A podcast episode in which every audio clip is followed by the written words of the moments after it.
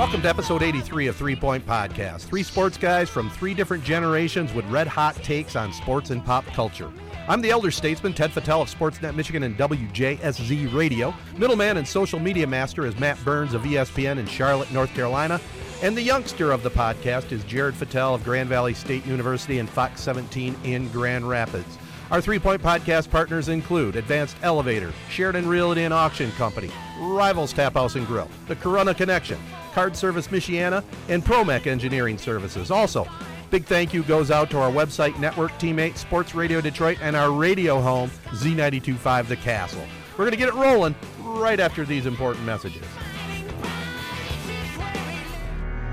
Rivals Tap House and Grill is the area's go-to spot for the best in food and drink. Meet up with your friends and catch your favorite sporting events on over twenty high-def flat-screen T Vs. And our one hundred twenty inch projection screen. Rivals can handle your large or small parties and is an awesome spot to put on your fundraising events. Weekly food and drink specials including gourmet burgers, wings, pizza, homemade soup, and salads. Rivals also stocks a large selection of craft and domestic brews. Rivals Tap House and Grill, the official gathering spot of Three Point Podcast, located on the corner of Shiawassee and M twenty-one in Corona.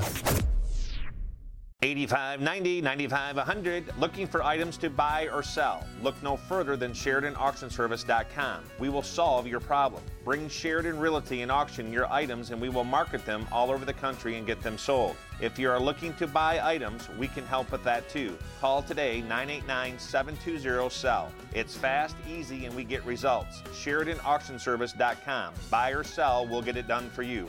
Call nine eight nine, seven two zero, S E L L. You'll do better with Sheridan. All right, guys, let's get caught up a little bit. I know Jared's uh, moving back to college. I had a big old folk uh, concert last weekend. We don't know what Matt was up to, but uh, I'll start it off, guys. You know, we promoted the heck out of it. Uh, you know, we had Mark Farner on our podcast, which, by the way, got some great response, and I know a lot of people enjoyed it. Just a cool dude. But, you know, they had the big show in Durand this last Saturday night, and I got to tell you guys, It was it was really well done. Um, when Farner came out with his band, they were all top-notch professionals. And, you know, the warm-up act, I guess you would call it, the uh, veterans of rock and roll from Durand, they, they really had some talent in that group. They played for about two hours before uh, Farner hit the stage, but a good crowd and, uh, you know, a, a one-day liquor license. So they were serving up the brewskis to all us old farts. It was just a great, great night. Did they have, like, stadium, was it stadium-priced, like, beers and stuff? Like, were you paying eight dollars at this, or was it, yeah, get this, you know, like two dollars beers? sixteen ounce Bud or Bud Lights or some other premium beers, sixteen ounces, five bucks. Not bad. That's not bad at all. And then they had the full concession stand. You know, the, I think the Sports Boosters probably took home some of the money for that. They had burgers off the grill. Uh, they had a, they had a really nice setup. And I will say this. You know, you never know how a seventy-two-year-old or however old Farner is right now. You never know, never know how they're going to sound and how it's going to be presented. But I got to tell you, he still has it. And he's. I, we were talking. I went with my uh, brother-in-law Joe, the basketball color guy here on the Castle. But uh, we were talking about Farner, and I said, "Man, he's a triple threat." You know, he he still plays the guitar. He, he plays the guitar really good. I mean, he is an outstanding player. Plays the keyboards.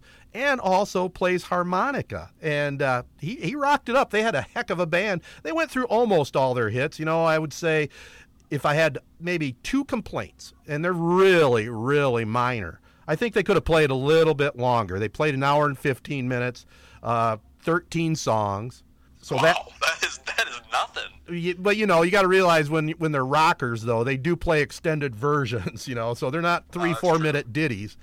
And uh, and the other thing is, I've I, I don't I can't think I've ever been to a concert where they didn't have a true encore. You know, where the band plays maybe a, a big song, the lights go out, they go behind the stage, they towel off, they might put on a different outfit or something. You know, the crowd's going encore, encore. You know, they got nowadays with the uh, cell phone lights instead of uh, matches in our day. But you know, they didn't have a true encore. They played uh, Some Kind of Wonderful, the last song of the set, and then they finished that up with Inside Looking Out, and then they, they finally came out and said, hey, they did a little little uh, little tribute to the veterans, and then they played I'm Your Captain, Closer to Home, and that was the final song, but they didn't have a true encore. What do you think of that? Yeah, that's interesting. I mean, but if they covered all the songs that they wanted to play, I guess, but yeah, usually that's like one of the cooler parts of a concert is when they come out for an encore. But it is good to hear that he can still, like, rock out pretty well, because, you know, you go to see some of these guys that are a little older, some of these bands, and, you know, sometimes it's a little disappointing if they, they're not as good or as they used to be. So that's good to hear. But I, I was going to ask you, so it was on the football field, right? Yep, yep. So did they have – so, like, were you guys sitting in the the grandstands? Like, did they have a, a stage, or were you, was it just, like – standing room only on the football field? No, I mean, it was it was really cool the way it had set up, and I, I think, you know, I saw some comments on Twitter, and I, I get it. I mean, I'm not going to complain much because I had comp tickets, you know, through the radio station. But what they did is they had this, they had a real, I mean, it was a professional stage set up basically right in front of the visiting bleachers in Durand. You can envision that, right? Yep. So basically the stage was set up just on the football field side of the track, and then they had an open area in front where everybody that came brought their lawn chairs and sat down in front of the stage. Then they had a V I P area, which was a big, like, circus. They had like three three or four circus type of tents that had a, had tables lined up with chairs, you know, where people could sit in the shade. Those were the V I P seats, and I'll, I'll tell you, they – they knew what they were doing over there. You know, the, the seventy dollars tickets included a meet and greet with Farner, right? And you also got a, a photo of your friends that were with you. Well, they had that thing so well organized. When we got there about uh, six o'clock, they had lined up all these groups. And then, you know, Farner's wife, who's also his manager, kind of brought him to each group, stopped, said hello real quick, like, snapped a picture, moved to the next group, snapped a picture, moved to the next group. I mean, they had it down. They knew what they were doing. I have a, I have a couple questions. Sure. So, on a scale of one to ten, how canned would you say you were? And my second question, what was, like, your setup? Did you just show up and then go right to the concert? Did you have, like, a tailgate? Did you buy any burgers? And if so, what was your rating on the burgers as well? Yeah, my wife had a burger. I did not have a burger. Uh, the first question you had, uh, by the time Farner hit the stage, I was pretty well lit. I mean, I was I was in the mood, okay? I was having some fun, if you know what I'm talking about. And uh I was ready to enjoy some music, so that was great. What other question did you have there? I lost track. Well, for one, you didn't even answer the first one. I said rate it on a scale of one to ten. Oh, the concert itself? No, but your how canned you were. Oh, okay, on one to ten. Well, I didn't have I did not have a headache the next day, but I did do the preemptive three aspirin before going to sleep. Um, on a one to ten, probably a solid seven. I didn't. Let's put it this way: I did I did the proper thing and had my wife drive home. How's that? There you go. And then my, my second question was, like, when you got to the concert, did you tailgate it? Did you yes. sit in the car until the concert started? What was the... No, was we got there a little early, and it's kind of funny you bring it up. We didn't do a lot of tailgating because it was very confusing to park. In fact, my sister Jenny, we pulled into, you know where the bowling alley is in Durand, and you hear we're losing people that aren't local, but we pulled in by the bowling alley, and they had they had the driveway going to the high school roped off. You couldn't go park in the parking lot by the high school or the football stadium. So we drove around to the front entrance of the school. That was roped off. We drove around on the far side where the elementary school is. That was roped up. Jenny kept saying, "Ted, I'll pay." And I said, "Jenny, they, you can't get in there." So, so so we drove the circuit all the way around, and then finally we just pulled in the bowling alley. They wanted five bucks to park. We said, okay, we'll park right there. But it was very confusing how they had that set up. Overall, though, like, a pretty cool, you know, for what this is, this is the third year that they've done it, I think, um, you know, for kind of a small high school kind of production or whatever, a pretty cool event. Oh, I think it was outstanding. In fact, I think, well, it's probably the biggest attended event they've had, and I know their ticket prices were double of what they have been in the past, which I can see why. I'm sure they had to pay Mark Farner and the band a, a fair share of money. But, you know, this was... for a concert-going experience, for just going for an outdoor concert, hanging out, sitting in a lawn chair, you know, just easy access to the bar. It was it was tremendous, and the night was perfect. You know, weather was great, and guys, I think they, they took your advice on what to do to get the crowd into it right away. I mean, they, they just cranked out four hits right away, just got the crowd going right into it. The, the fourth one was We're an American Band, so that's where they slid that one into the playlist. Did people, like, actually know the lyrics to the songs or not really? Well, yeah, they did. And I, you're going to laugh at this one. But I, I also mentioned to uh, my wife and Joe and Jenny, I said, you know, guys, this crowd's a little bit elder. I mean, we're we fit right in with this group, but we're on the lower side of it. You know what I mean? So you were you were the young guys. We were kind you of were the prime. young ones there. There were some young kids there enjoying it too that came with their parents and grandparents. But uh, yeah, yeah, it was it was now, a great time. Without a printed like uh, set list, were you kind of having mini panic attacks in between each song? No, it was it was kind of nice. You know, we, I did the whole Queen thing with the set list this time. When they brought out the songs, it was all a complete surprise. So I enjoyed it just as much, maybe even better, Jared. I'll give you I was, give I was going to say, so did you enjoy it more, not knowing what songs were coming? It, it doesn't really matter that much to me, but I did enjoy it. It was, you yeah. know, like I said, they played all the songs. Uh, I guess the only two, really, that I was looking forward to, they didn't play. They didn't play Heartbreaker and Mean Mistreater. Those are both two of my favorites, but yeah, I mean, you can't play the whole library either, so I, I will not give it a real criticism. I thought Farner was great, and like I said, I thought the warm-up band, I guess it's not even fair to call them that. These guys are local musicians from Durand. They they were tremendous, and Pat Carmody, he's a local guitar legend. He can really rip it up on the guitar, and they, they brought out a young twelve-year-old, Josh Cooney out of Swartz Creek. He played a couple tunes with them, including Metallica. Oh, it was awesome. It was really, really good. So, big Were, thumbs was there, up. Was there any mention, like a like kind of like how Adam Lambert with Queen will say, like, there's only one Freddie Mercury? Was there any mention by uh, Farner to the rest of the Grand Funk Railroad that, you know, wish these guys were playing with me? Or nope. Is it nothing at all? No, there was no acknowledgement there. Not at all. Did, uh, I was going to ask, speaking of acknowledgement, did you get to, so you talked about the meet and greet, did you get to bump into him? I did. In fact, I, it, it was probably frowned upon, but I saw they were getting ready to pose him for some meet and greet stuff, and I just barged right up to him and said, hey, Mark, Ted Fattel Three Point Podcast, we just talked this week. She gave me a handshake, and I moved on from there. Uh, I was going to ask, so that was kind of it. He didn't say, like, he didn't mention the podcast, didn't say he had fun or nothing like no, that. No, here's exactly what he said. Right on, brother. So in other words, he had no idea. No, he had no clue. He was probably just worried about getting through that all those V I P people or whatever, you know. Well, I did notice he didn't. He, I, I said he gave me a handshake, and he didn't really give me a handshake. He gave me a fist bump. So I think he was protecting his hand. Play that guitar. Yeah, well, that, that's cool though. That makes sense. Any other questions, so boys? Wait, can you just give us like the play-by-play? So when you met him, yeah. did you walk out with your hand like extended to shake his hand, and then? He went with the fist bump, and then you had to fist bump him? That or was, ex- was it? That, nope. That you was went, ex- both went for the fist bump. No, no. That was exactly it. I put the hand out, and he went with the fist bump, so I closed the fist and bumped his fist. How did you feel walking away from that interaction? Was it kind of like you felt like an idiot?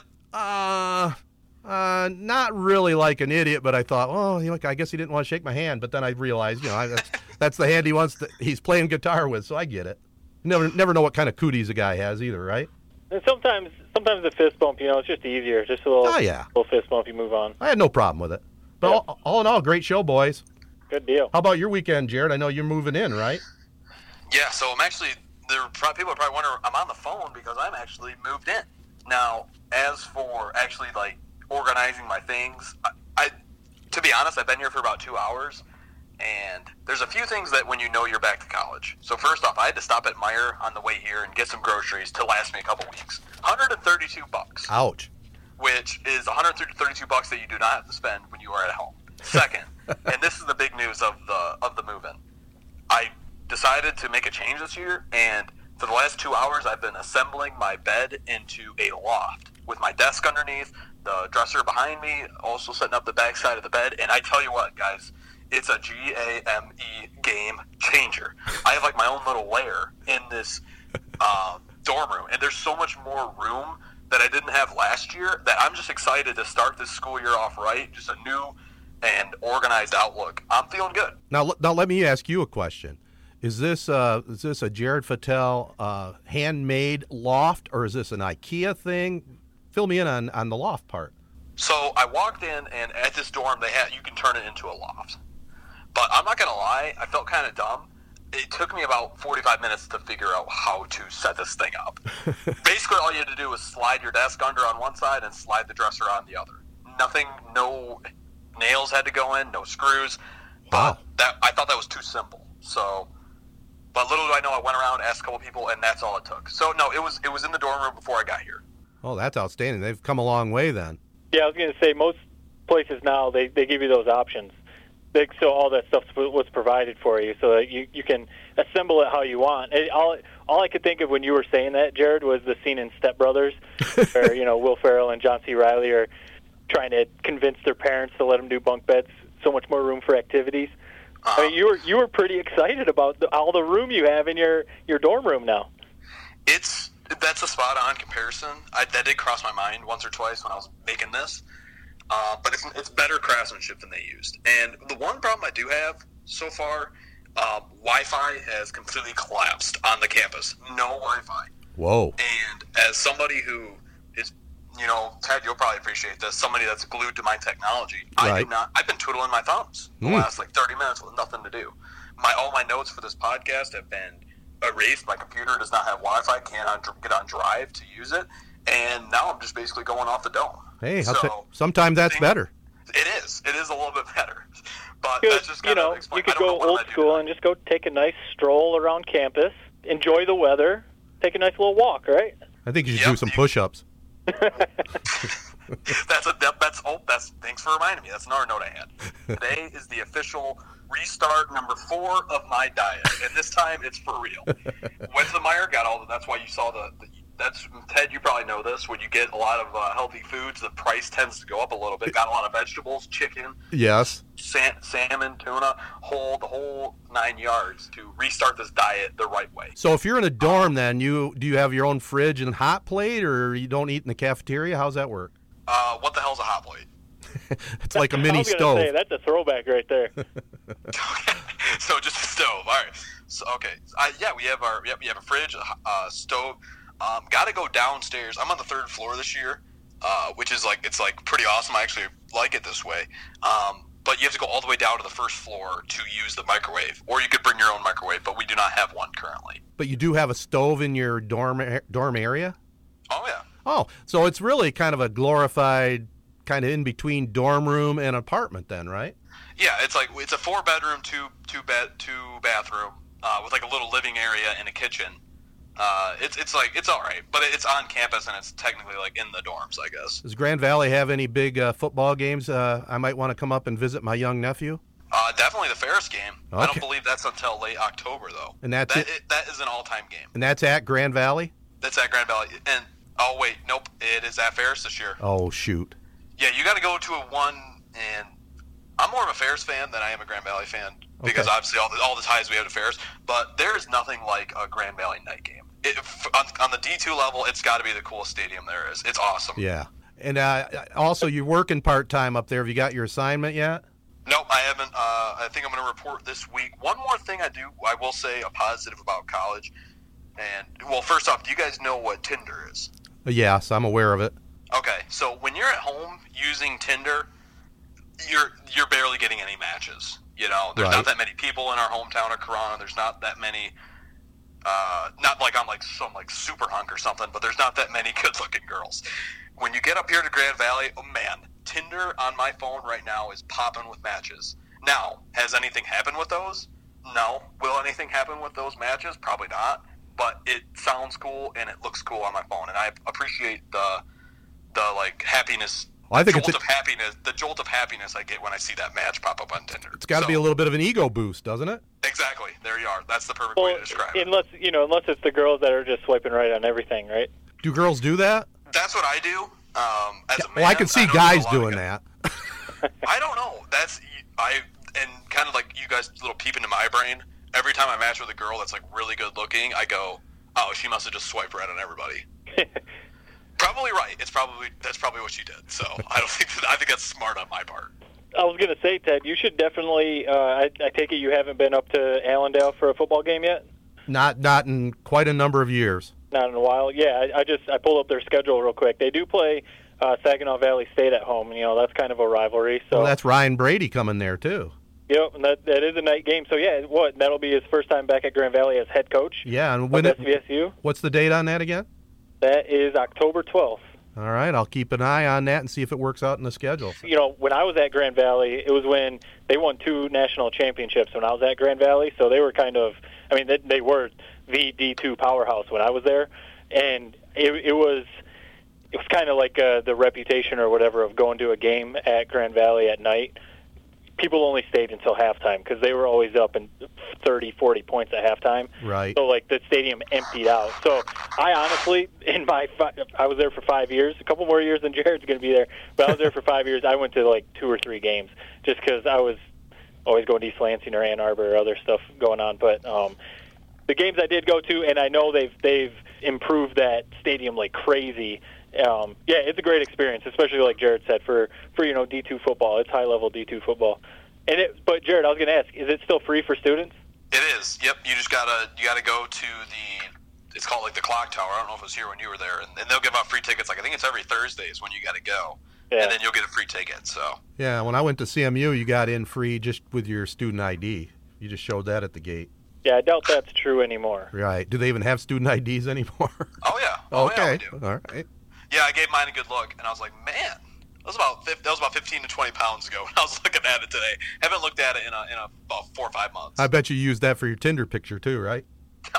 Oh, yeah. I haven't, I haven't really updated the social media profiles. I still, I still have my uh, my Grand Valley student I D from freshman year. I had the same one every year I was there. Ted, do you still have your student I D? You know, I think I do somewhere in the recesses of some storage boxes, but I haven't seen it in a few years. I feel like I'd want to see that picture if you do have it. Okay, I'll see. If, I'll see if I can dig it out, Mister Uh, social Media Man. I can. I know right where that's going. Did you pass any classes when you were at Central? Yeah, I, I passed two of them. Believe it or not. Two out of I how did, many? Well, yeah, two out of two years. That's pretty good. Two, wait, what? Two in two years? Yeah. Seriously? I'm joking around. Oh, I was no. gonna say, you graduated, right? No, I did not graduate. I uh, I ran out of money and decided to join the working force. And it obviously worked out. Yeah, it worked out all right. But I, it was a long time, big regret that I didn't finish it up. But, you know, I did things the hard way, and that's it, it, it's all worked out for the best. So I can't. How much control. money did you go to school with, and how long was it before you ran out? Well, I made it two years, but I was struggling in that second year, you know, and it was, you know, it just was a different time, Jared. I mean, I think about this. My mom and dad, uh, God bless them, but I remember one time, you know, taking me over to Saint John's so I could thumb it to, to C M U there in Mount Pleasant. So they drive me to Saint John's, but I had to hitchhike the rest of the way.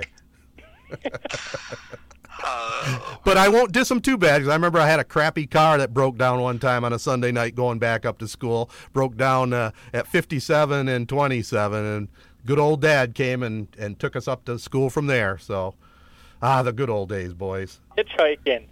Oh, I used to hitchhike all the time back in the seventies. It was it's unbelievable. You would never even think about that nowadays, would you? Oh, uh, no. That was crazy. I don't think I've ever seen a hitchhiker, period. You don't see them much. You know, usually you see the uh, the beggars that are at the intersections off the yeah. uh, off the ramps, right? Yeah. They, they've kind of take hitchhiker's place, and that's a scam in itself. Well, anyway, hey Matt, did you did you do anything this weekend of note? No, it was kind of a, a low key weekend. We just kind of hung out, went to the pool, and did all that kind of stuff. So we're just I I have uh, some high school football this week. Some we're on E S P N. We're putting some high school football on, and oh. college football's right there. So. Kind of everyone's gearing up for football season to be back for like the crazy time to start. So, are you broadcasting so, yeah. any Goshen Little League football? Because I understand they've started. That was a, that was an inside joke, right, Jared? Yeah. Well, Matt, if you remember, our our family um, reunion got canceled because our my like I think are they fifth graders? I think so, fifth or sixth. Oh, right. Because they, they, they had practice they had apparently, right? They had, they football, had football practice. Yeah. The first week, the first day of July, of August, mind you. I don't think high school started until two weeks later here in Michigan. So you don't have that. You're not covering the Goshen Redskins then, right? Not covering any fifth grade football. No, no kicks football for uh, E S P N. All right, all right. But we are going to. That might be at Williamsport. That's right. We'll talk some Williamsport. We'll talk some college and pro football here in a moment. But I just want to remind you that uh, we are partnered up with Advanced Elevator Company. They feature top expert field technicians for installation, troubleshooting, and repair of elevators. An area business leader and longtime supporter of the Corunna Public Schools, and a proud partner of Three Point Podcast. And the Corunna Connection dot com. They know it's great to be gold. Keep up to date on all that is Corunna at Corunna Connection dot com. And speaking of Corunna, all parents want to do what's best for their child, right? Well, look no further than the Corunna Public Schools, where nearly forty percent of the entire student population are school of choice students. Rated the top high school in Shiawassee County by U S News and World Report, young or old. It's great to be gold. And we're all gold at heart, but we are all also big football fans. I know you wanted to get into a little bit of football talk here. Where, where do we want to start? Well, uh, today, the you know, the big news in college football was the uh, the preseason, the official preseason A P Top twenty-five poll came out.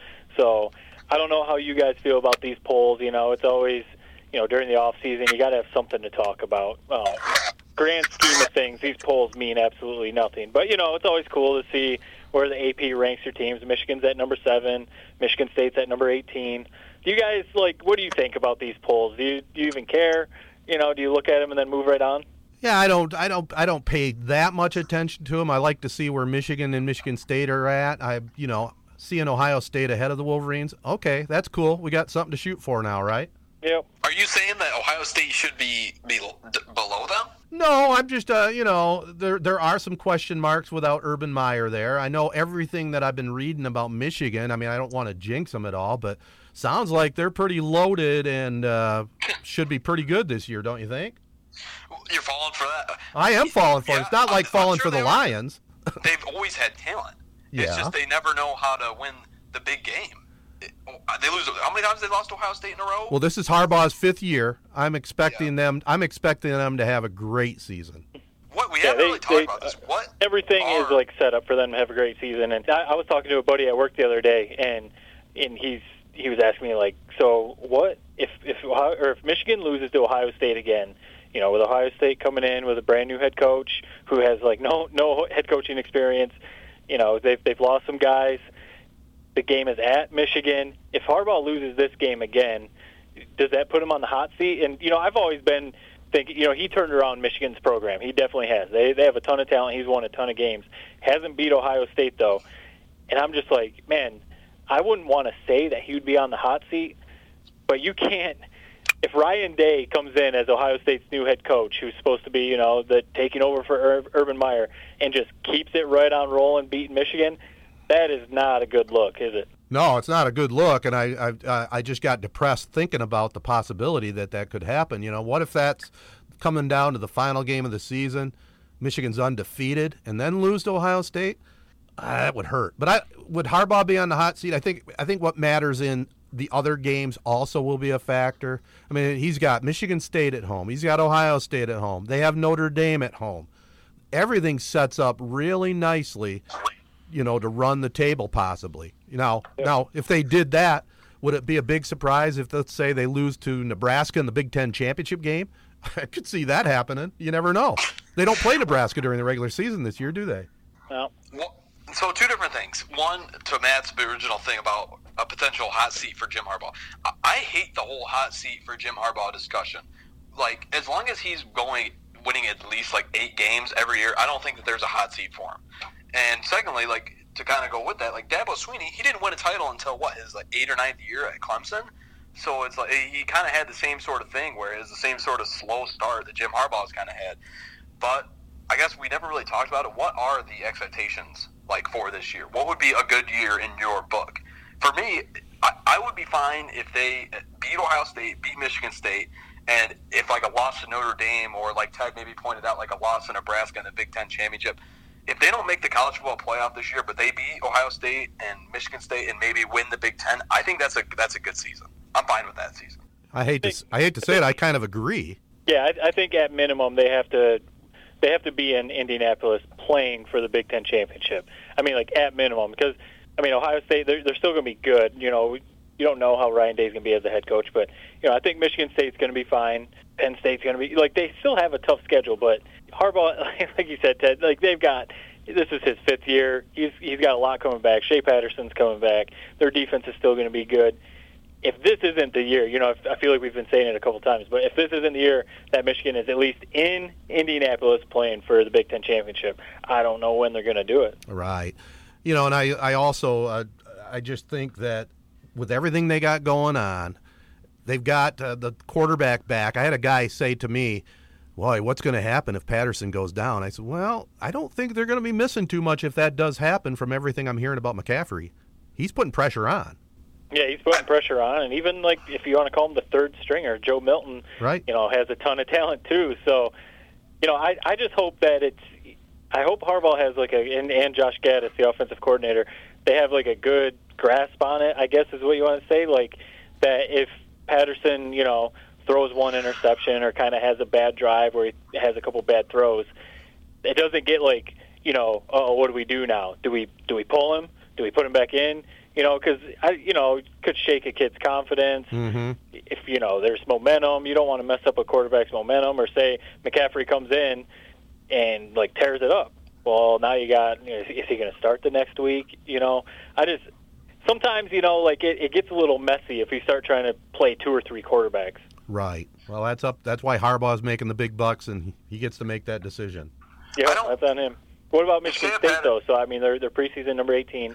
Obviously not a very good year last year, but, I mean, their defense is going to be filthy. We've talked about it. Like, do, do you think a bounce-back year for D'Antonio, or what are you guys thinking there? Well, I think I think so, but I also think it all hinges on the quarterback. I really think so. I was looking at their schedule, and it's it, – well, first off, they're, they're at home for three straight games. They play Tulsa. Uh, I'm blanking on the second game, and then the third game is they uh, – Utah State again, don't they? Yep. You no Arizona State. You Arizona yeah, State. So th- third third game is Arizona State. That fourth game, their first away game, is at Northwestern. I am calling that now. That is a trap game that Michigan State is going to lose. That's a that's and, a tough matchup. And it's just as long as Brian Lewerke is that, and I like you said, Ted, it's the quarterback. Uh, the quarterback situation is this. It, it's not good. That Brian Lewerke is the quarterback. You know the situation. There's no nothing to figure out. He's not any good. And they're not going to be any good. Yeah, I don't know. I don't know about that, Jared. I mean, two years ago, I thought he was a pretty good quarterback. Last year, he definitely took a step back, whether it was injuries, whether it was cockiness. I don't know what it was. But he ha- Well, have you seen his haircut? No, I haven't seen that lately. Bat, bat, kind of, bat. You kind of style your hair kind of like Lewerke, a little bit, not nearly. I, I was going to say, I like his hair. Yeah. It matches it nearly. It's like not even in the same stratosphere as Lewerke's. But Lewerke's is absurd. Okay, that could be a bad sign then. But yeah, I At least it's how... not it's not like on Trevor Lawrence's level though. I don't understand how does Michigan State earn that eighteen though?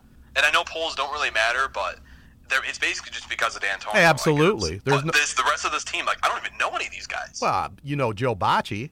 I was going to say yes. I think it's D'Antonio and that defense. I, right. And that their defense is going to be really good.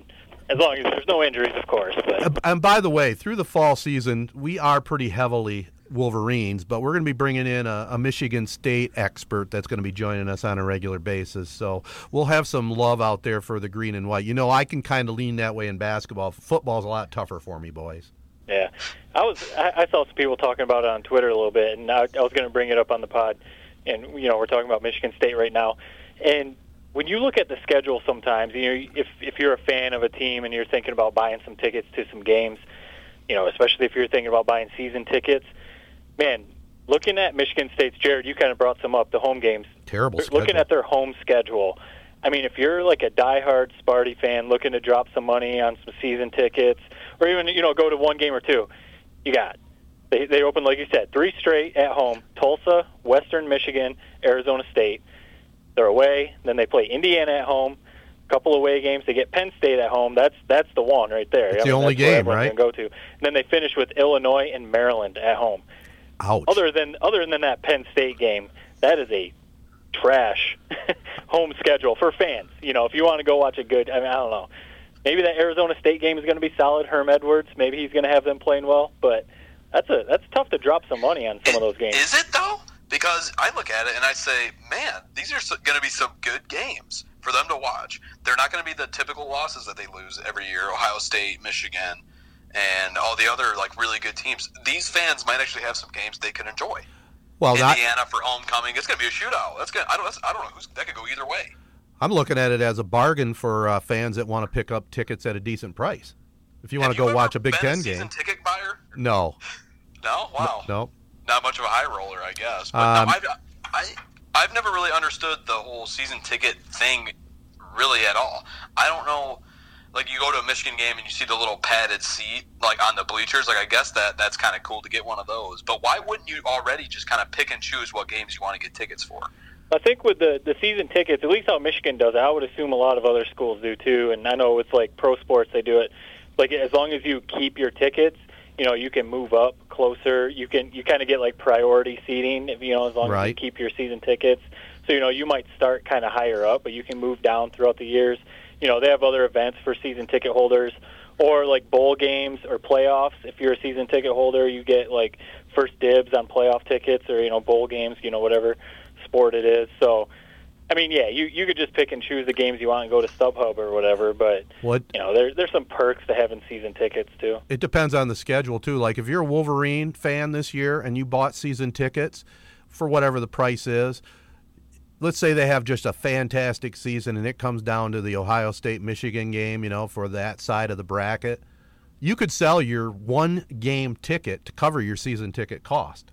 Yeah, yeah, easily. And that's what a lot of people do, too. You know, and I, I just I, I have Michigan State's schedule up right now, and you know they have the ticket prices listed on the schedule, and obviously it's going to change. But right now, that last game of the season, uh, Maryland at Michigan State, tickets are as low as seven dollars. Oh man! And the Illinois one a couple weeks earlier, tickets are as low as ten dollars. Wow.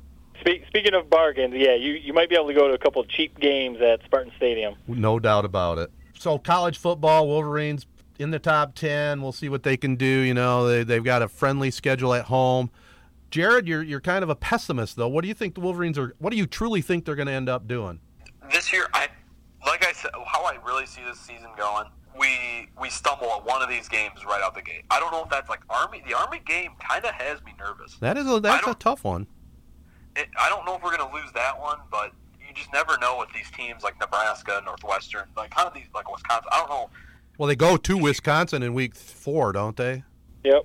And that's a big-time revenge game for Wisconsin because, I mean, talk about just embarrassing somebody right. on national T V. That's what Michigan did to North, North, Wisconsin last year. And if I was Wisconsin, I wouldn't be surprised if they have that Michigan game, like, playing on all their T Vs around, like, their facility, just trying to get some uh, get them motivated to play Michigan or just, like, motivated for the season or whatever. But this season, I really feel like it's all going to fall into place where Michigan finally makes that run to the college football playoff. But you just know, like, in the back of my head, I'm like, you're an idiot. Like, there's going to be their one time where they always let you down. And that's what Michigan does. That's what they've done for me since Jim Harbaugh's been there, since Rich Rod was there, since Brady Hoke was there. Even when Lloyd Carr was there, the first football game I really remember, Michigan versus Ohio State two thousand six, they lost that one. They've yeah. always let me down my whole life. Now, There's one... never been that payoff, so I can't really say, oh, they're going to finally do it this year without like being one hundred percent confident. Now, a one-loss Michigan team with a Big Ten championship, I'd say the odds are pretty good to go to the national championship playoff. Wouldn't you agree? Oh, yeah. Yes, I, I mean, agree. if yeah, if they win the Big Ten, you know, and their one loss is to, say, Army or Notre Dame. Right. It, it's kind of, I mean, Ohio State's made it that way, too. So it, you're not going to not take a one-loss Big Ten champion. Right. Well, it is kind of weird. They play Notre Dame in the middle of the season this year, so you know usually that game is one of the first couple games of the year, whether it's a win or loss. You know, it kind of by the end of the season you almost forget about it. But I don't know. That could, but it's a non-conference game, so if they're undefeated going into that and lose, they can they could still go on and win the Big Ten. So and they play Michigan State later this year too, don't they? Yeah, that's that's in November, mid-November. Uh, yep, yep, mid-November. So. Their, their last few weeks are going to be tough. Notre Dame and then Michigan State, Ohio State, obviously. And before that is Penn State. So right. they've got a tough schedule, man. If, Dear if God, they run the yeah, table through that good. schedule, that's impressive. That is. I, I'm I'm with Jared. I mean, what, since ninety-seven, since they won the national championship, it has always been that way. They've always, you know, been one game away from, right. from you know, being in the national championship, whether it was the B C S or now the playoff. Like, it just seems like even a couple times with Harbaugh, they just can't win that one game, and usually it's been Ohio State. But, yeah, I mean, when people ask, like, what do you think they're going to do? I'm like, I don't know. I, I really don't.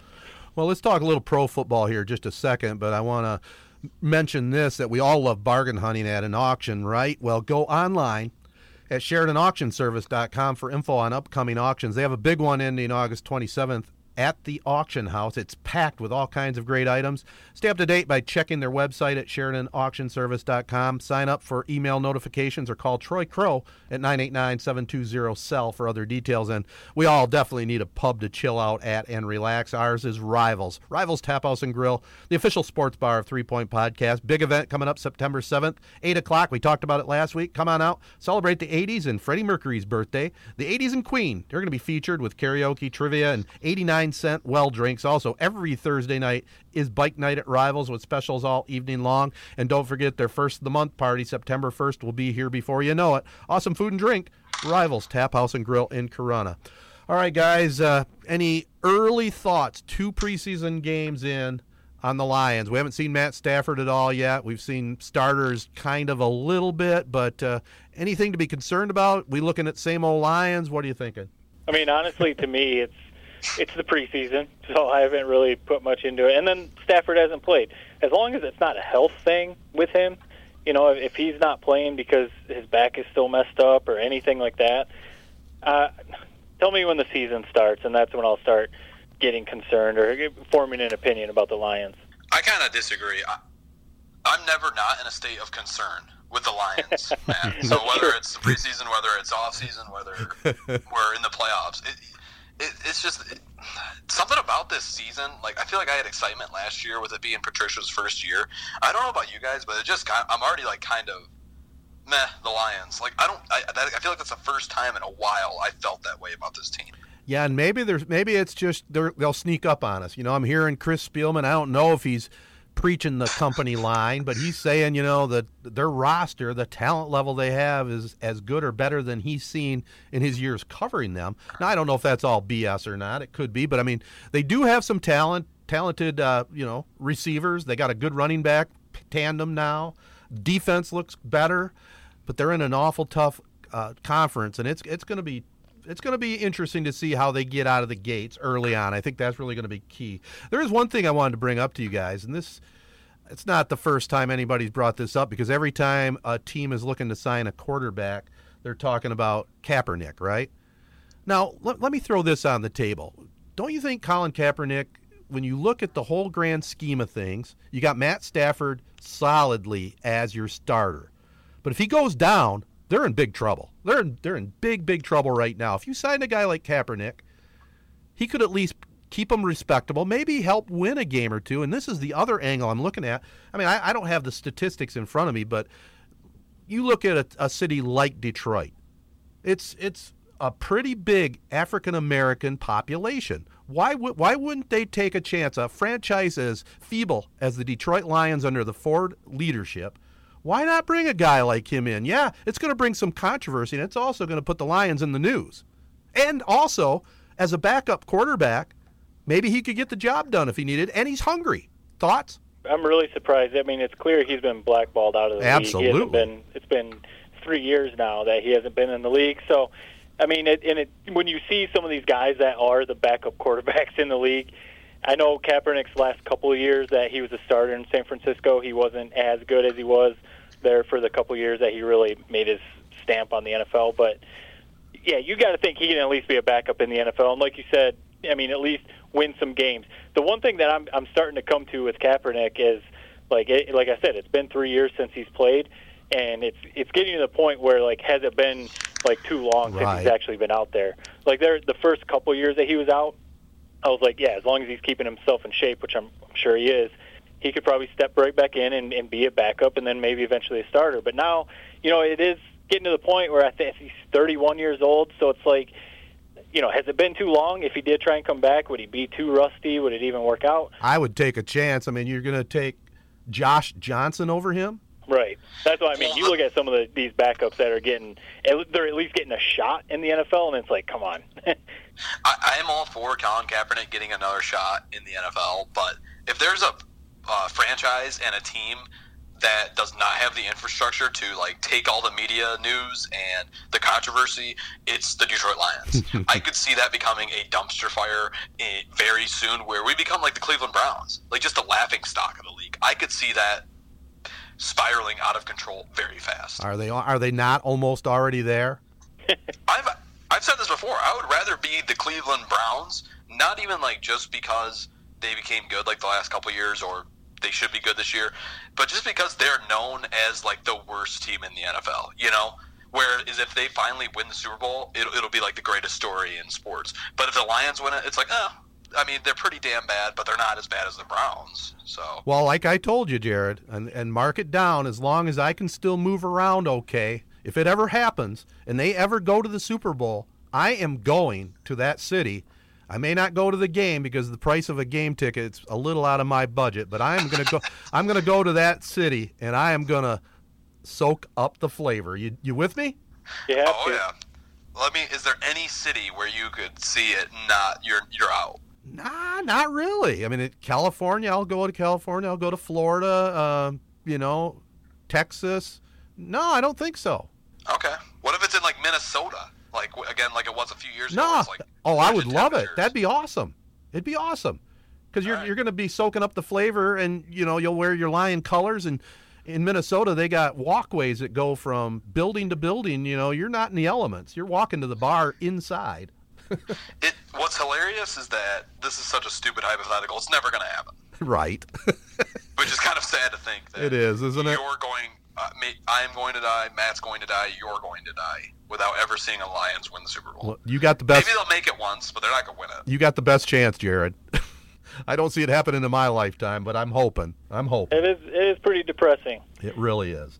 You know what's not depressing, though, is uh, next week we're back for our second annual Prep Pigskin podcast, and we got some other great guests lined up to talk about high school football in the state of Michigan. A lot of experts out there. We're going to find out who the good teams are, who which teams raise their finger and say we're number one. You know, all kinds of good stuff. Yeah, that'll be cool. I always, I've, obviously, I'm not as plugged into Michigan high school football as I used to be, but this podcast last year that we did, it, it was really cool. Kind of, you know, getting to learn some of the teams and some of the storylines. So looking forward to it. And, it, and it's kind of like how Michigan versus Notre Dame is now week seven. It's kind of like that, or week eight, I believe. It's kind of like that with Corona versus Wausau, which yeah. is now a week seven game, which is just kind of bizarre to think that they're not going to be playing week one. I know it. Yeah, it's it's really crazy. And I know even even teams are kind of looking ahead on the schedule already that far down the road, aren't they? A lot so of trash that, talk already going on. So that's kind of, uh, or it is, kind of like Notre Dame, Michigan. You know, it's like a non-conference game, stuck right in the middle. No, no, this year they're they're in the same league now. Oh, they are. The okay, Flint so Metro. I was going to ask that. I thought I saw something about that. Yes, so it'll have it'll have even more meaning. So I mean, it's going to be awesome. Our first ball game on Z ninety-two point five is East Lansing at Saint John's. That's always a good matchup. Andy Schmidt, who uh, led the Red Wings to a state championship game, they lost to Lowell, and uh, Keith Nickel. Remember him? Oh yeah. Oh yeah. Yeah. Well, they. they He's now the head coach at Saint John's after Dave Marigny hung him up after a long time, so we'll get a chance to see Andy Schmidt on the sideline. In fact, he was a starting quarterback for Eastern Michigan, so it's going to be a lot of fun. We're going to have fun with the podcast, and I, I am really looking forward to it. Before we get to Tedtertainment tonight, just a reminder, are you a business looking for the most bang for your buck in your credit card service? Card Service Michiana offers the best credit card setup and equipment for both new and existing merchants. Guaranteed to save you money, no contract, no monthly minimums, or early termination fees. Contact us here at Three Point Pod for more details, and also for any industrial field service projects, contact the ProMech Engineering Professionals for any industrial field service project you might have. ProMech specializes in turnkey installations, startups, and specialty plastic fabrication. More details online at pro dash mech dot com.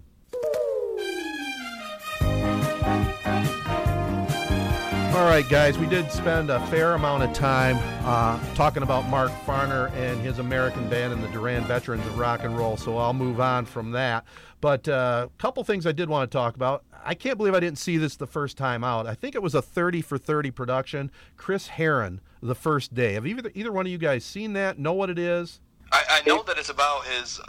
Uh, it's a different version of like kind of like the unguarded thirty for thirty that came out and uh, a while ago. And I actually did listen to a podcast about it. I believe that it's just about him going around and speaking about uh, addiction and stuff, isn't it? It, it is. And to kind of set the stage for you, uh, your dad and I were big. I mean, we, we read the book Fall River Dreams. Yeah, it's a great book. Tremendous book. And it was, uh, it was published, I think, in ninety-five. And it was about uh, Chris Heron's uh, senior year.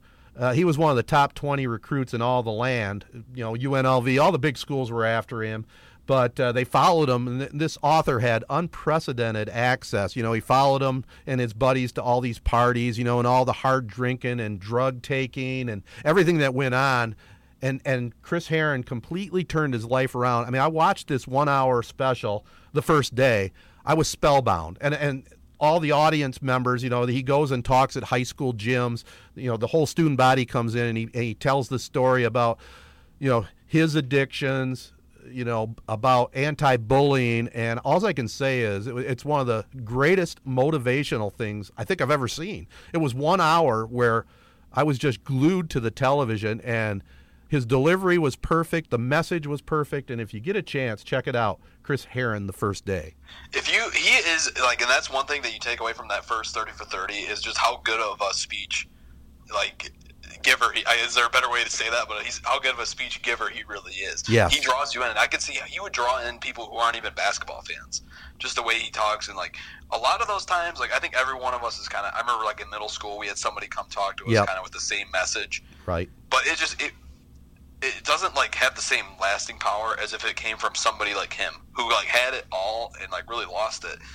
And the thing that I want, and this is kind of like my own little tidbit about it. I remember I watched that thirty for thirty back in, you know, I probably like five or six years after it came out. I think I was like a junior or senior in high school.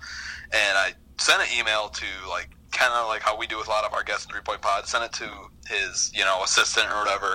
And I basically said like, what's it take to get him to speak at Corona High School or whatever.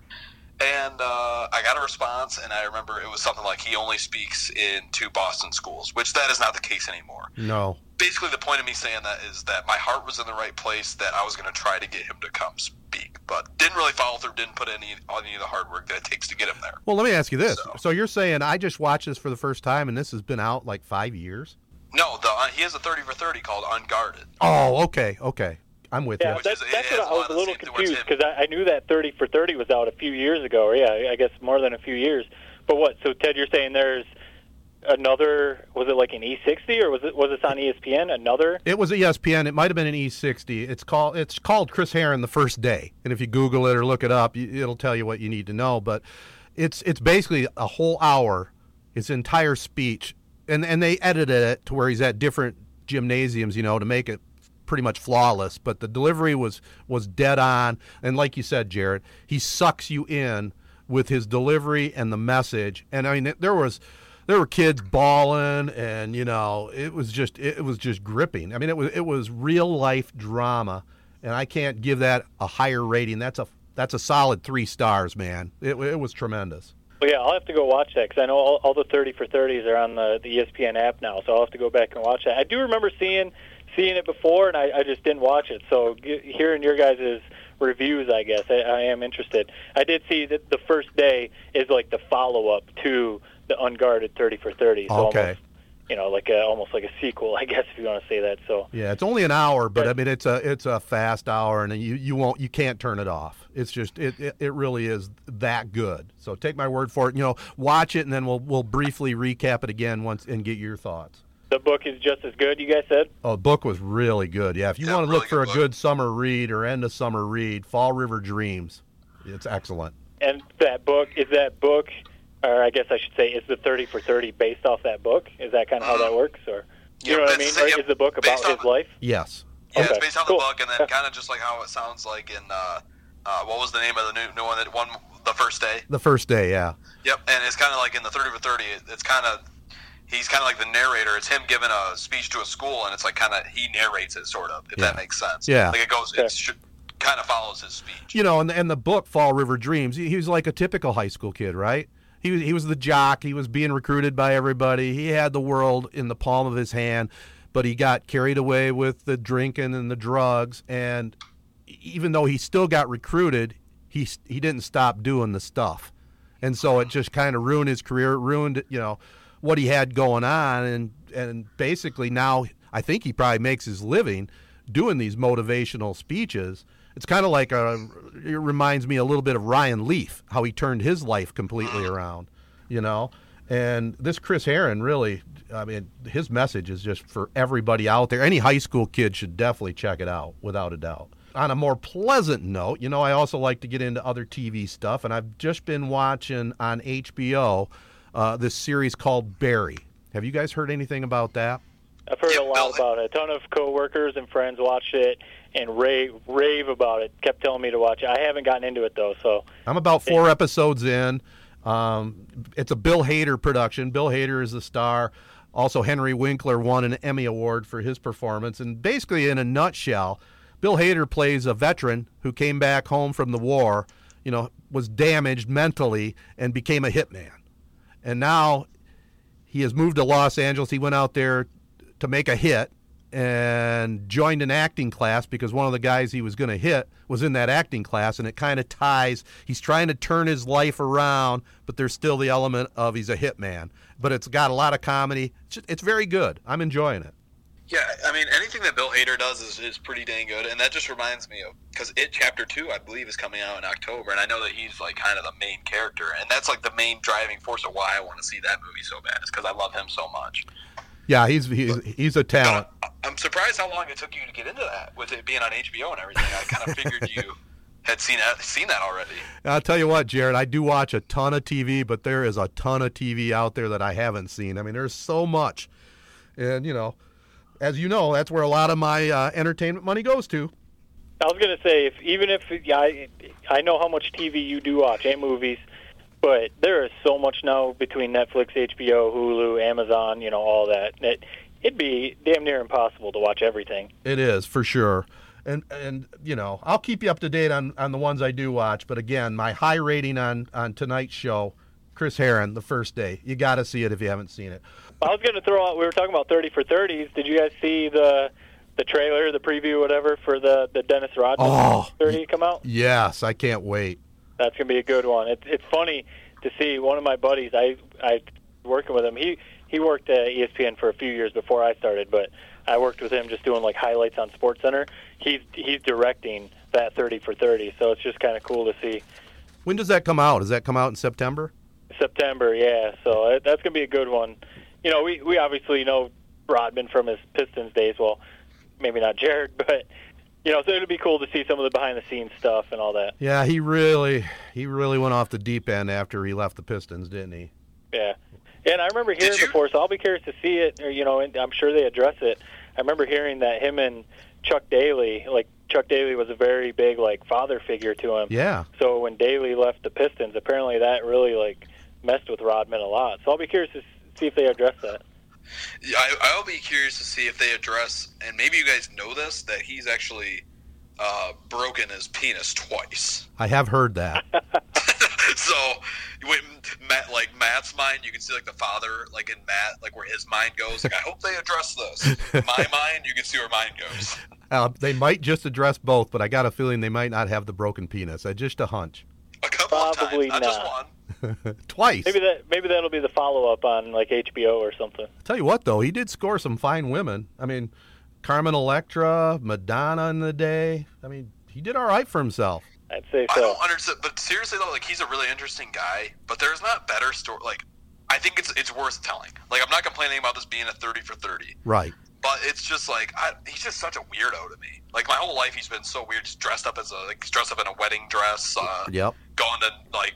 North Korea, like uh, he's just a weird guy. I'll tell you what, it will be it will be a very interesting thirty for thirty because you know there really aren't any bad ones, so they're gonna d- dig exactly. deep. It's gonna it's gonna be awesome. Before we wrap the show, guys, uh, Little League World Series in full fold right now. In fact, uh, the Cubs played the Pirates last night. Was that the first game there in Williamsport with the big oh, leaguers? They, they've done that for a few years. Have now. they now?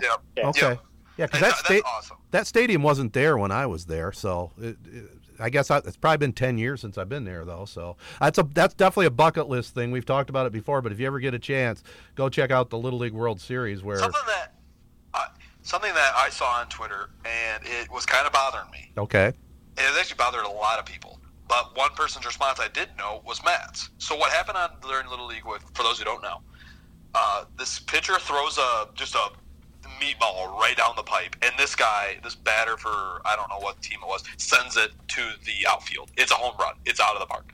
And as the guy's rounding the bases, the pitcher runs over to him on the as he's running toward home, and like gives him a high five. And I'm like of the belief, like, what the hell are you doing? Like, I'm all about this whole sportsmanship angle of the Little League World Series, but there's no way in that kid's mind that he's thinking, wow, that was an awesome, that he just hit a home run off me. I'm going to go give him a high five because it was so cool. No. And maybe some people are saying, well, it's a little bit overboard for you to be mocking a little, like, ten, eleven-year-old kid. But they're on the national stage now. This is what the Little League, you get the excitement of being on the Little League, you get to play on E S P N, you're going to get criticized. This kid did that all for show. There's no way in his heart of hearts that he wanted to walk over there and give that kid a high five. He wanted to do it so that people like Ted, probably, and people like Matt, who I know loved it, can sit there and tweet how it's such great sportsmanship. It's well, a joke. Well, he didn't mean it. I think what I'm going to do, I, I, I'm going to set this one out. I'm going to let you two discuss this one. So first of all, I never uh, said that I was, like, totally on board with exactly what the kid did. I definitely said that it, that's just what the Little League World Series is about. Like, it's one of the cooler things to see when you watch sports, instead of guys talking trash, getting in these, like, fake fights or whatever. It's cool to watch kids play, and, you know, they have fun. They give each other high fives. The biggest problem I had with what people were saying, their response to it, so maybe Jared's response, but a ton of other people were responding. They were saying, like, basically basically saying, like, what the hell is this kid doing? If that was me, the next ball would have been in the, the next batter's ear hole. I would have drilled the next batter. I would have done this. And that was my big issue. I was like, first of all, like, what are you talking about? We're talking about Little League World Series. Like, why are you getting so mad about this? Second of all, are you seriously saying that you would have, like, beaned like, when you were twelve years old, your mindset was if a guy hit a home run off you, you're going to drill the next batter just because someone hit a home run off you? Like, the, the empty threats that people make to me just make me roll my eyes. Like, no, you weren't going to do that. If if you're saying that, like, that kid was an attention seeker for going over and getting, giving a high five, all of these people are attention seekers, too, by saying, I would have drilled the next guy in the ear hole. No, you wouldn't have, because I, I was a pitcher. I played every position in Little League. I served up home runs. I hit home runs in Little League, and I never saw anyone drill the next kid for hitting a home run. So that was my big issue. I was like, what are you, what are you guys talking about? You're, you're stupid. Okay, maybe you don't want – maybe I, I agree. You shouldn't be the next batter. But if you're this pitcher, if you are the pitcher, are you going to run over there and give him a high five? No, per- personally, I wouldn't have because I, I mean, I'm not going to say I was a bad sport when I was a kid, but I, uh, I had some tantrums sometimes. Like if I did something, you know, I, I took my Little League baseball and stuff like that very seriously. So you'd have thrown your glove down, right? Yes, I would Son have of a bitch. My glove, thrown it down, something. No way would I personally have run over and given the kid a high five.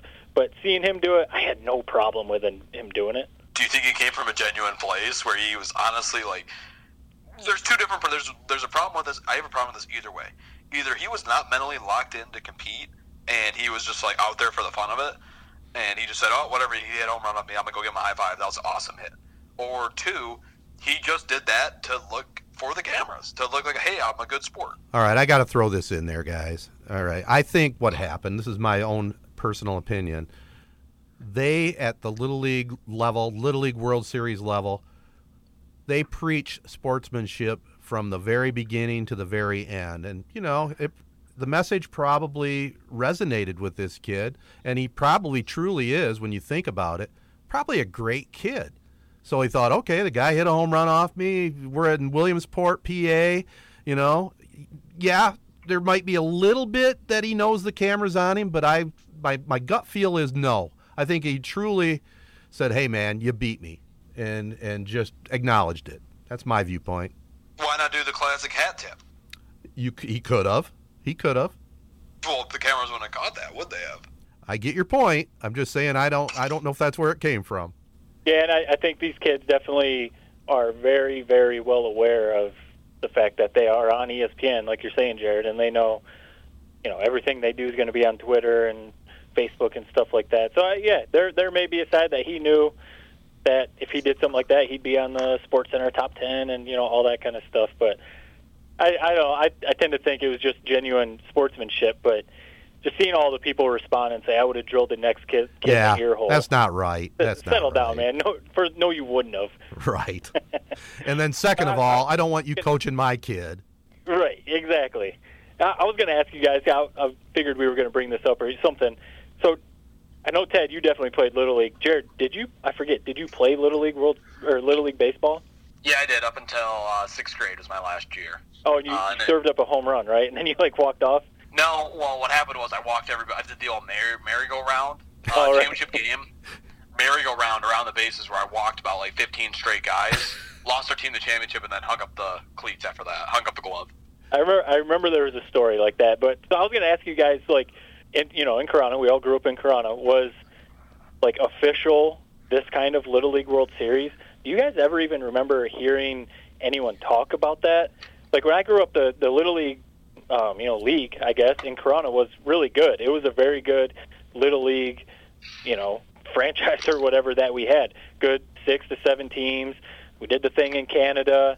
Like, it was a very good league, but I, I don't remember ever hearing talk of, like, hey, you could go try out for this Little League, official Little League baseball team. Do you yeah, guys? I, no, I, it never was when I played, obviously, and uh, I think I think it has to be, you have to be sanctioned, don't you? You don't you have to pay dues and actually truly join the Little League organization. You know, every every town has their young youth baseball, and they call it Little League, but it's not really a part of the organization, is it?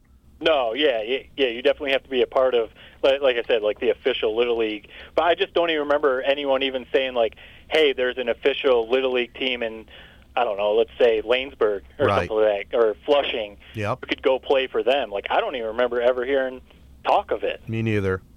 Sure, well, do you? I like, do. Was I Little League that brother. big when you were playing? I remember my brother's team. Like, so the Corona had, like, a travel team called, like, the Rangers for a couple years there. I remember that. And they played one team at some tournament I remember going to. My brother played, and they played some team that was, you know, registered, like you said, Little League. Somehow the word had gotten out, and maybe it was just little kid rumors about why they were so good. But apparently they played a team that was registered with the Little League World Series. And I'm not joking when I said they lost, like, thirty to zero. It was a mercy limit in, like, the second inning. This team was also, for the record, horrible. They didn't win a single game. But the I, Rangers. The Rangers. Disbanded after two years. Old, old Josh, he was a pretty good pitcher, though. I remember that. But I don't think he gave up all thirty, only twenty. Uh, he did not pitch that year. Oh, okay. Um, apparently some arm injury, quote-unquote arm injury. Or was it the fact that they were losing every game? I'm not sure. Uh, and that's that's got to be a hard pill to swallow for the parents, paying for a travel team that they didn't win one game. It's pretty tough. No, I'm not joking. When it was, they, were, they probably got mercy limited, like half of the games they played. Wow. That's tough. That's real tough. Well, all I know is when I played Little League baseball, I mean, that's that's all I thought about leading up to the game, man. We got a Little League game tonight. I can't wait. You know, it was, that was my whole life. That's all. Yeah, that's all were... summer vacation was when during that time. I just couldn't wait. Same thing. Yep. Not wait. I don't know where you guys played, but in Little League, there was that fenced-in field at Elsa Meyer. Yep. Now, we get into these local discussion sometime, but yeah. That fenced-in field at Elsa Meyer, that was the coolest field to play on. We played there. It was it was brand new when I was playing Little League. Yeah. Well, that's the problem with, wow, it's that old. Yes, wow. It is. It That's the problem with the Corona League. We don't have fields where you can hit home runs, whereas the Owasso League has fences that you can hit home runs, and that's why I feel like their league is so much better than Corona's nowadays, because that's all kids want to do. You want to hit a home run. That's why baseball is cool. If you don't have home runs in baseball, it's like the worst sport in the world. Boy, that's a whole. Already be. I'll tell you what, we're running out of time, but that's a whole other discussion with what's going on in Major League Baseball. There's a lot of controversy about the fact that all there is are strikeouts and home runs. There's no, none of the other game aspects. Yeah, the small ball is not very uh, prominent in Major League Baseball right now. No, it isn't. But uh, and as as baseball's T V ratings, we'll go to the E S P N expert. Are their T V ratings hanging in there? Are they going down? What's going on there? I mean, the, all I ever hear is that for, you know, the, the big games, Sunday night baseball and then obviously playoffs, they're on par where where where they've been the last, whatever, ten years. Mm-hmm. So they're not going up, they're not going down, basically. Well, we know uh, the Tigers are not going to be featured prominently on E S P N. Sunday Night oh. Baseball, thirty-seven and eighty-four. Ouch. It continues to slide. what, yeah. an aw- what an awful season. Pretty bad. Yeah. I- I'd be curious. I mean, you said you didn't even – usually you go to games and you kind of decided not to. I'd be yeah. curious, like – They, they've got to be last in attendance, right? Oh, yeah, I think so, for sure. I haven't looked it up, but I know they're right at the bottom. Maybe, you know, Miami might be below them, possibly. Yeah. But, uh, yeah, it's been a tough year down in Motown, and they've been trying to drum it up with all kinds of corny promotions. But, you know, and then the, the even if you watch it on T V, I turn it on once in a while, boy, do they have a tough job trying to make trying to make shit sound good. You know what I mean? I mean, they're doing the whole company line, and I and you just you, you know that they're going, I can't believe I have to say this, you know? But yep, the old the old term, making chicken salad out of chicken shit. That's right, right, riding the company line, man. You know how it is. All right, guys, I, I think we've covered most everything, unless there's anything you need to get off the table here. Well, I, I want to hear the updates on Jared's uh, getting back to school, his his diet plan. We're going to have to keep an update on my, that. You want an update on my diet plan? Yeah. Yeah, well, you said you're going to get back into it now. I feel like I feel like we've been hearing you're going to get back into it for, what, three months now? Well, the thing with that, Matt, if you live at my house, there is, it's a treasure trove of food and just temptations. And Ted, I'm sure you see my mom's cooking. It's like, how am I even supposed to eat healthy when I'm? Oh no! I, in fact, I got to give some kudos to her. I, I don't know how, you know, because let's let's put it right on the table. Your mom lost some quite a bit of weight, and she's been very dedicated to whatever her plan is. But you're right, mm-hmm. The food over there is phenomenal. So, and it's like it's kind of like yeah, like you said, it, she'll like make food only for me. So it's like. And it's like, I I want to turn it down, but I can't. Not because, like, I want to be, but it's like, I just don't have the willpower power to turn that down. Like, if I come home and there's, you know, my dad comes home with a pizza from work, or just the other day, he brought home twelve a box of twelve donuts. I don't know where it was from, but it's just sitting on the counter. And I was under the complete, like, I'm going to start the diet now. But calling your I name. Got done, I got done mowing two lawns. I come in, there's... There's donuts there. I had three of them. Two right there. I ate them. Three. Did you put them in the microwave? That's what you like to do, right? We haven't had a microwave. I know. That is what I like to do. But we haven't had a microwave for the last, like, since I've been home. For some reason, our family just decided we don't need a microwave oh, anymore. Oh, wow. It's it's kind of a dumb place to take a stand as, like, a technology family, but that's kind of what they've done. Um, no nukes allowed. So, but my new, like I said at the beginning of the show, like I spent one hundred thirty dollars at the grocery store getting a bunch of healthier foods.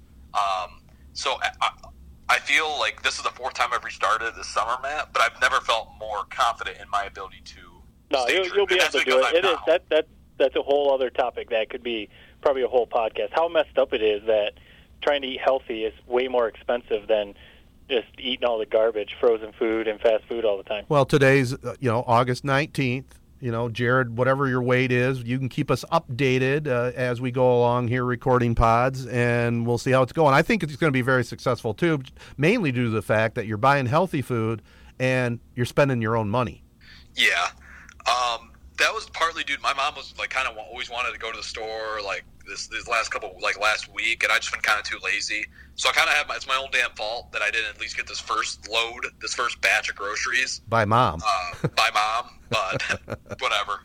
Uh, it, yeah, one hundred bucks flush, pretty much. All right. Well, keep us updated. And, you know, again, just a reminder to everybody, we're going to have our big high school State of Michigan Prep Pigskin uh, podcast next week. We're going to be talking to all kind of media experts from throughout the state, covering their territory, telling us the teams to watch out for, top players in their area, maybe some top storylines, and we're going to have a lot of fun with it. We're going to try and pack it into about an hour and make it fast-moving, but uh, we're looking forward to putting that together. For this pod, though, let's just call it good. Everybody out there, subscribe, rate us on all the big podcasting sites, including Apple Podcasts, SoundCloud, and others. Follow us on Twitter, Instagram, and Facebook at Three Point Pod. Make sure you support our Three Point Podcast partners, Advanced Elevator, Sheridan Realty and Auction Company, Rivals Tap House and Grill, The Corona Connection, Card Service Michiana, and ProMech Engineering. Also be sure to check out our friends at Sports Radio Detroit for their great variety of programming, including Three Point Podcast. Just a reminder, this has been a Three Point Podcast production with special thanks to Sportsnet Michigan and Z ninety-two point five The Castle. Thanks again for listening to and supporting Three Point Podcast.